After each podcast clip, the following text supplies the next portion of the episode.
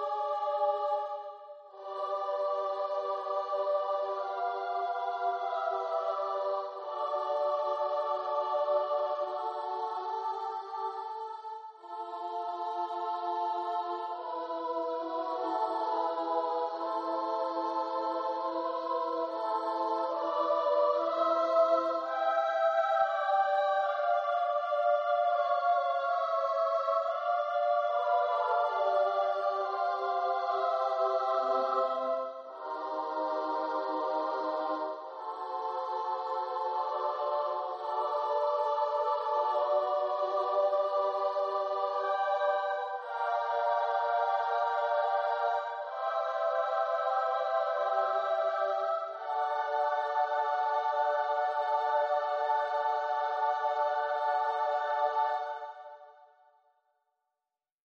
んばんは、あしゃみんです。誰得ラジオ。この番組はマサヤンとかいうやつが怪談だのオカルト話だのをダラダラ喋るだけの、聞いたところで誰も得をしない、とっても残念なラジオとなっております。怖い話がお嫌いな方、マサヤンみたいなやつの声なんて聞きたくねえやという方は、今すぐ聞くのをやめていただければ幸いでございます。無理をして聞くようなものではありませんので、その点よろしくお願いいたします。というわけで、さっさと始めろ。皆様こんばんは、まさやんです。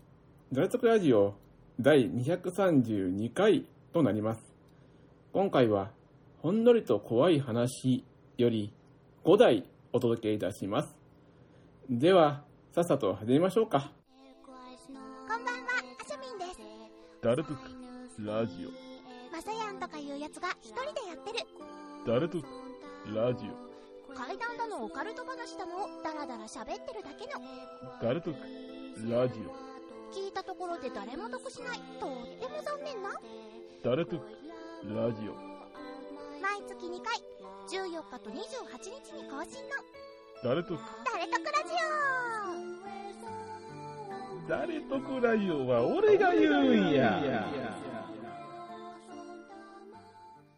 では参ります。ほんのりと怖い話より白っぽい人。俺が子供の頃の話。なんでも精神病院帰りらしいおじがいて、結婚もせず祖父たちと暮らしていた。母や他の親戚にはあまりおじと話すなと言われていたが、俺はおじのいろんな話を聞くのが結構面白く、よく通っていた。真面目でおとなしい感じの人で、よく絵を描いていた。あまりうまくはなかったけれど、スケッチブックいっぱいに描かれた渦巻きや目や矢印や尖った星や、なんだかよくわからないものは鬼気迫るものがあった。ある時、その中にぐにゃぐにゃした白っぽい人を描いて、おかしくなっていた時、これが見え出して、毎日だんだん近づいてきた。病院に行ったら遠ざかっていってよくなったと話していた。しばらくしておじは病状が悪化し、再入院して亡くなった。おじの遺品を整理していて、スケッチブックを開いたら、最後のページに、あれがまた近づいてきたって書いてあった。数年前に祖父が亡くなった時も、死の直前に白っぽい服を着た医者や看護婦に怯えていたみたいだけど、なんか関係あるのかな。てか、親戚の中でおじの存在自体ほぼなかったことになっているってことの方が、俺的にはほんのり怖い。次、土地の因縁。僕はオカルト的なことは年をとって最近めっきり信じたくなってきてたんだけど、その話で思い出したんで書いてみる。これは実際にあったことで、詳しい関係や情景を書いてしまうと、間違って関係者が見るとバレそうなので、まあ多分こんな場所見ないと思うけど、簡単に書く。兄弟で会社をやってる人がいた。と言っても、実質会社の持ち主は兄貴で、弟はその会社の重役みたいなもの。重役といっても、本当にただ使われてる人って感じだった。おとなしい人だったね。で、その兄貴は弟に土地をやったんだ。そこに弟は家を建てた。屋根なんか見ると、なんとなくお寺みたいな立派な家。そこで生活して、少ししてその人の娘さんの体調が悪くなった。いきなり動けなくなる。医者に見せても原因不明。動けるときは全く普通。困ったその人は、うちの親の紹介で芸能人などを見てる全く無名の法医などを見てくれる先生と呼ばれているに相談した。見てもらった結果、その土地はお寺があった場所、家が建っている場所にまさに本尊があった。その影響が家の娘に出てる。かなり強い因縁だから、この家と土地を放棄しろ。と、そんな感じだった。弟さんが兄貴を問いただしてみると、確かにそこには寺があったかもって、見ると確かに周りに墓が多いんだよね。家を放棄しろって言われても、大金を投資してるし、できればここにいたい。なんとかならんかってのが弟さんの希望。その先生は最初、因縁が強すぎるからお祓いはしたくない。こういうケースではこっちが持っていかれる。つまり先生の命が持っていかれるって言ったんだけど、弟さんの強い要望で先生の仲間数人でお祓いをすることになった。まず先生が家の敷地の四隅にお札を埋めたんだっけな。そしたら娘さんの突然訪れる体調不良がなくなった。でもかなり強いお札らしく、野良猫はおろか、家の上を鳥も住まなくなったみたい。なんか漫画家アニメみたいな話だよね。でも本当の話だよ。で、少し経ったある日、そこの家のいつもとてもおとなしい犬が、いきなり鎖を引きちぎって、なんと家の四隅に埋めてあったお札を掘り返して取って、どこかへ埋めたか隠してしまった。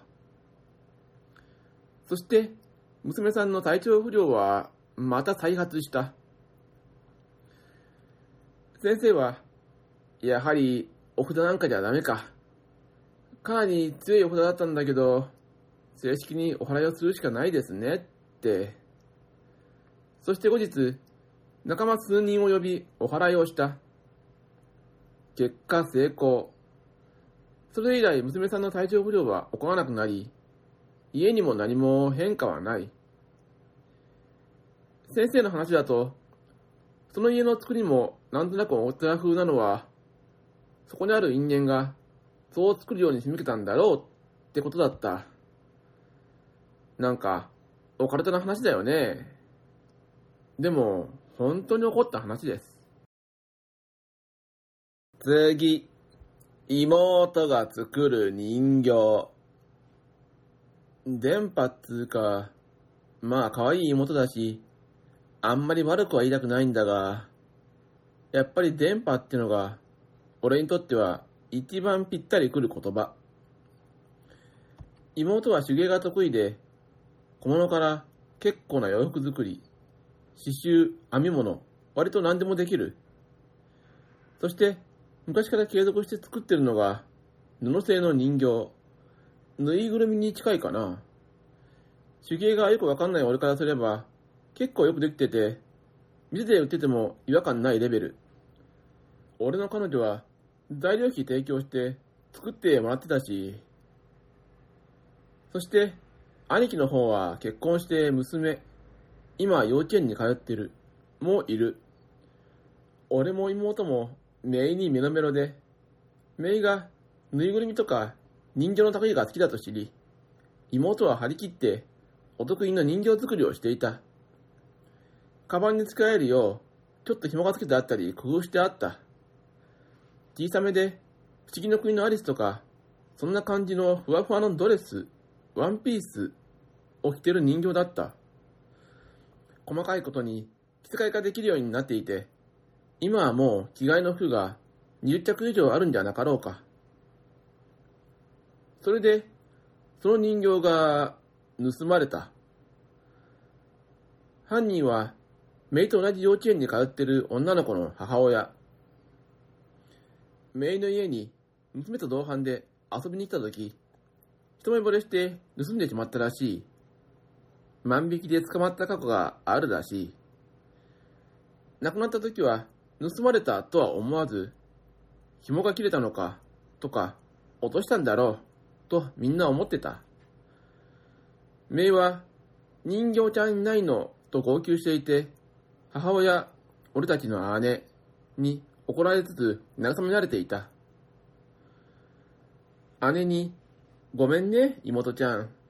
ほんと、そのうちにまた作ってもらえるかなと言われた時の妹の発言。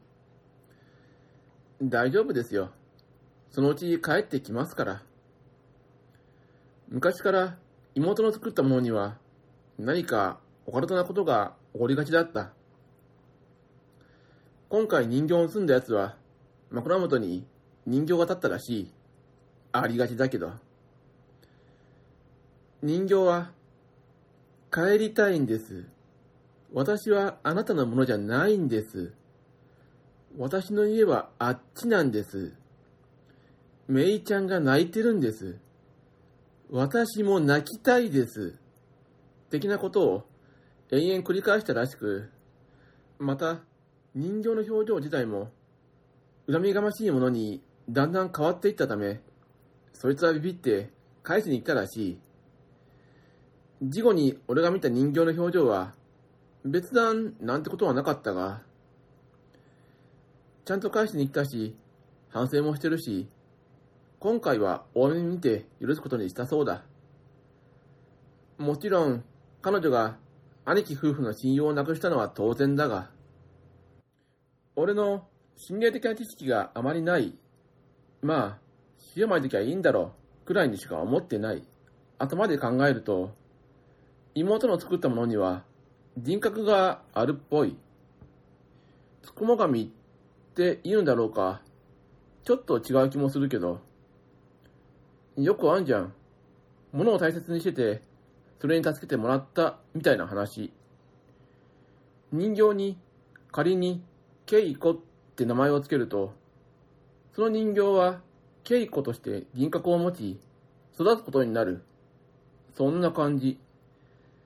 ただ、普通、それは徐々に作られていくものだけど、妹の作ったものには、最初からポーンと人格が入ってる。妹は、帰ってくるよ。そういう子だから。めいちゃんのことを、あれみたいに思ってるから。って言ってた。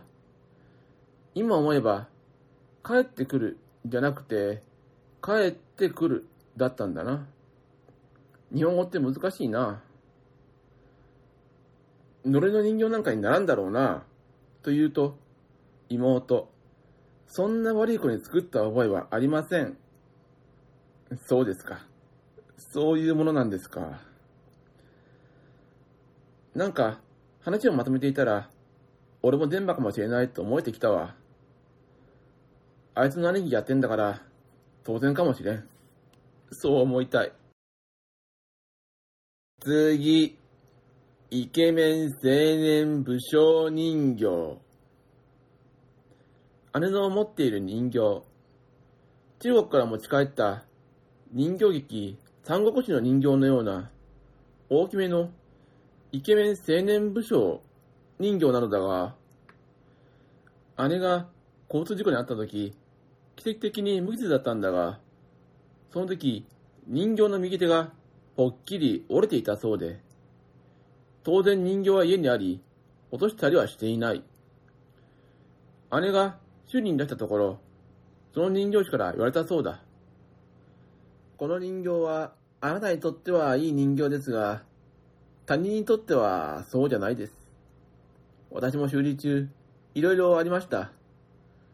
あなたに万一のことがあったら、必ずあの世へも一緒に連れて行ってくださいね、と。なんかしました？今まで泥棒を救済したりしたくらいなんですけど、と聞いたら、とりあえず武器は取り上げて修理に出すことをお勧めします、と言われ、自分のところには二度と持ってくるな、と言われたそうだ。この人形を姉は鳳凰と呼んでいるが、それは人形をもらった時点で、つけられていたとのこと。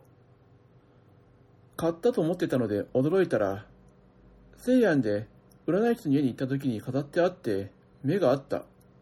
そうしたら、その占い師が、彼はあなたが気に入ったみたいなんですけど、ってくれたのよ。どう考えても、人にタダでよこすような粗末なものではないのだが、鳳凰は、歴史上の武将のバツバツから取った名前なので、名前だけは変えないであげて、と言われたそうだ。でも、バツバツは私ではなく、中国語で昔の個人名言われても、私聞き取れないし、だそうだ。で、このイケメン人形のせいで、姉が独身、なんてこともなく結婚し、普通に過ごしているが、家族はいろいろ見ているらしい。姉は他にもいわくつきリスクドールを持っていたりする。簡単に人形をもらっちゃう姉。ほんのり怖いのは人形より姉かも。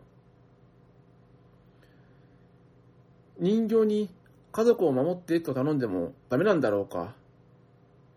お姉さんが好きな人形なら頼みを聞いてくれそうな気がしないでもないけど、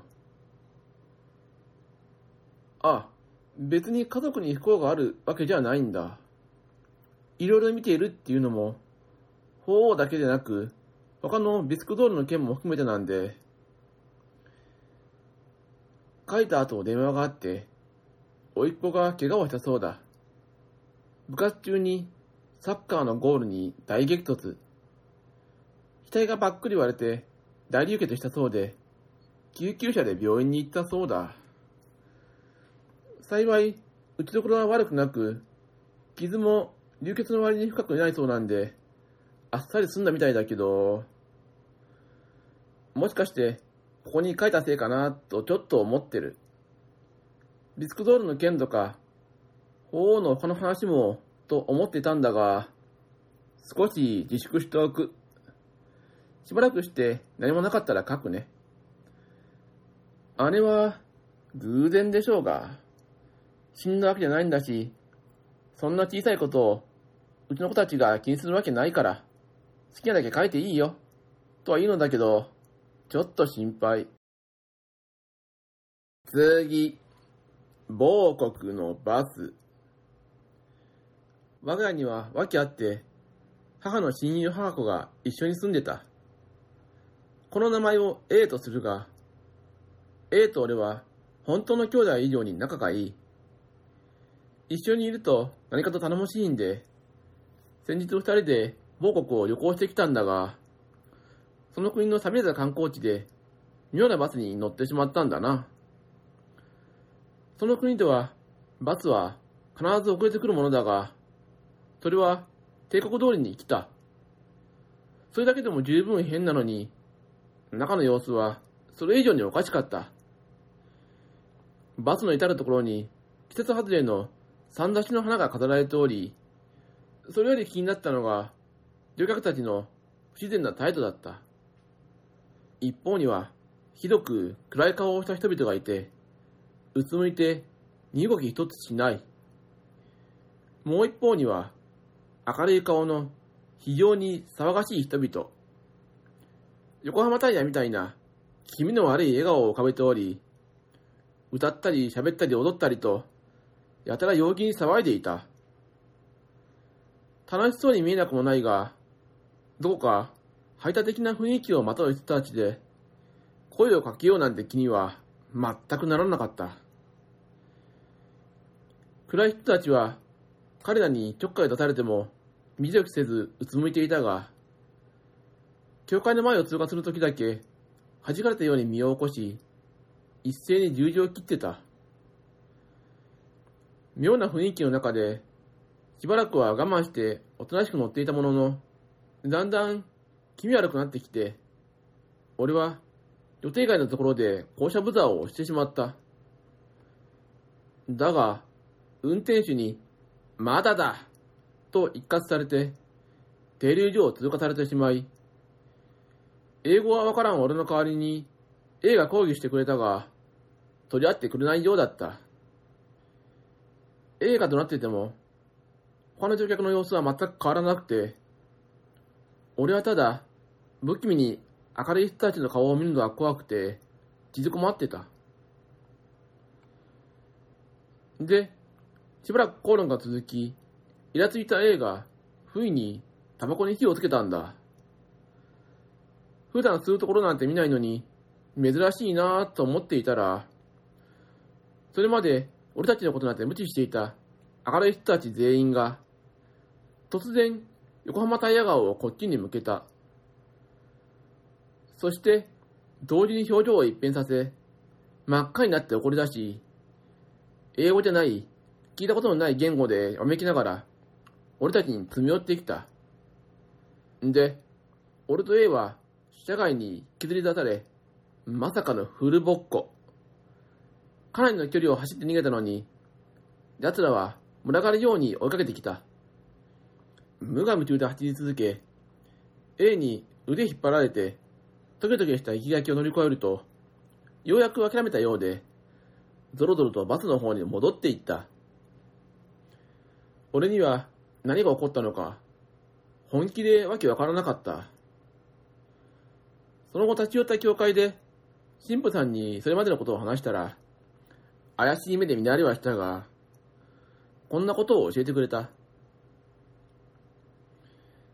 そいつらはこの世のものではなく、明るい顔をしたのはきっと悪いスピリット、暗い顔をしていたのは運悪く奴らに囚われた人間の魂で、死ぬこともできるままイエスに救いを求め続けているんだろう。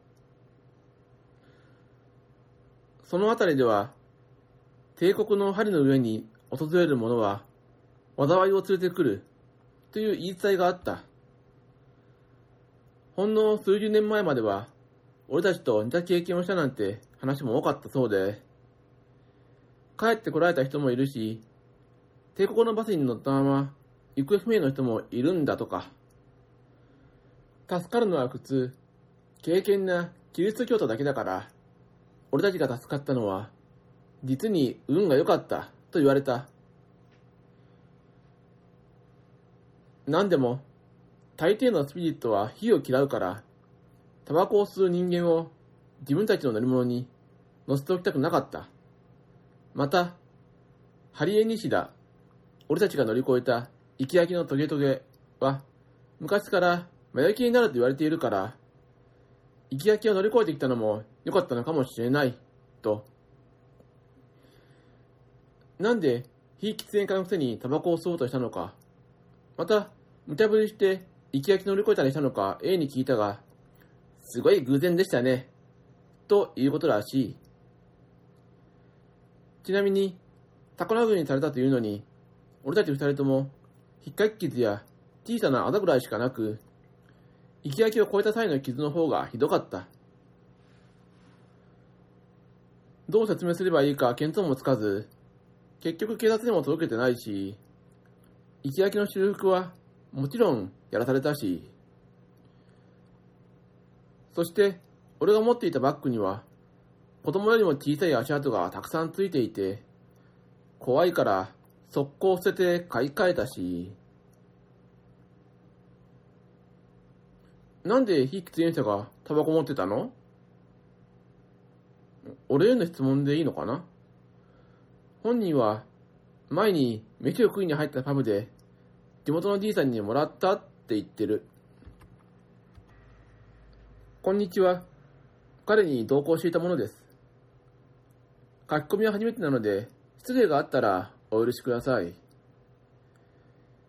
彼が書き込んだ体験は確かに恐ろしかったのですが、私としてはバスに乗り込んだ時の彼の様子の方が不気味で気がかり、どこかで吐き出したい気分でして、そもそも例のバスは私たちが待つ停留所に向かってくるとき、すでにおかしかったんです。横浜タイヤ顔をした連中が、みんな窓から身を乗り出して、私たちをひな定めするように指差しながら大騒ぎしていたんですから。はじめはジャンキーの集団でも乗ってるのかと思い、危険だからこのバスは見送ろうと何度も頼みましたが、彼は全く聞こえない様子で私を無視して一人でどんどん乗り込み、その挙句我に返ったように突然怯え出しました。後々話を聞いた神父に言わせると、スピリッツたちの住む世界に近い人間、例えば病人、老人、子供、妊娠した女などは、奴らに目をつけられやすいらしく、彼が今後、大病でも患うのではないかと、気が気ではありません。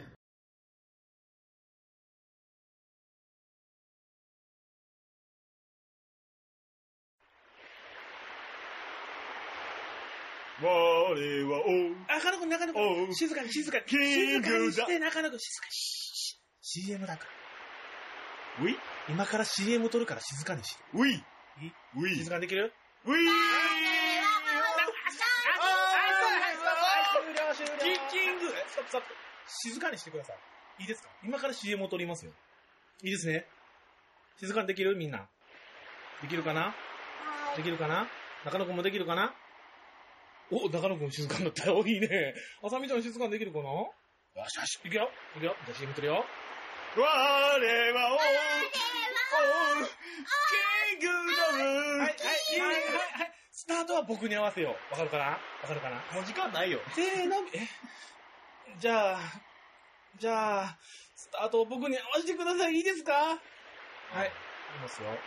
せーの。わー、あれしないんだ。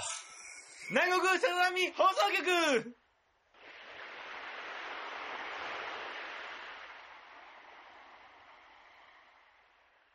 いかがでしたでしょうか。さて、大徳ラジオを配信しておりますシーサーブログのページに Twitter のアカウントを記載しております。ご意見、ご感想、その他ございましたら Twitter のリプライでお願いいたします。ダイレクトメールは受け付けておりません。ではこの辺で終わりにしておきます。さようなら。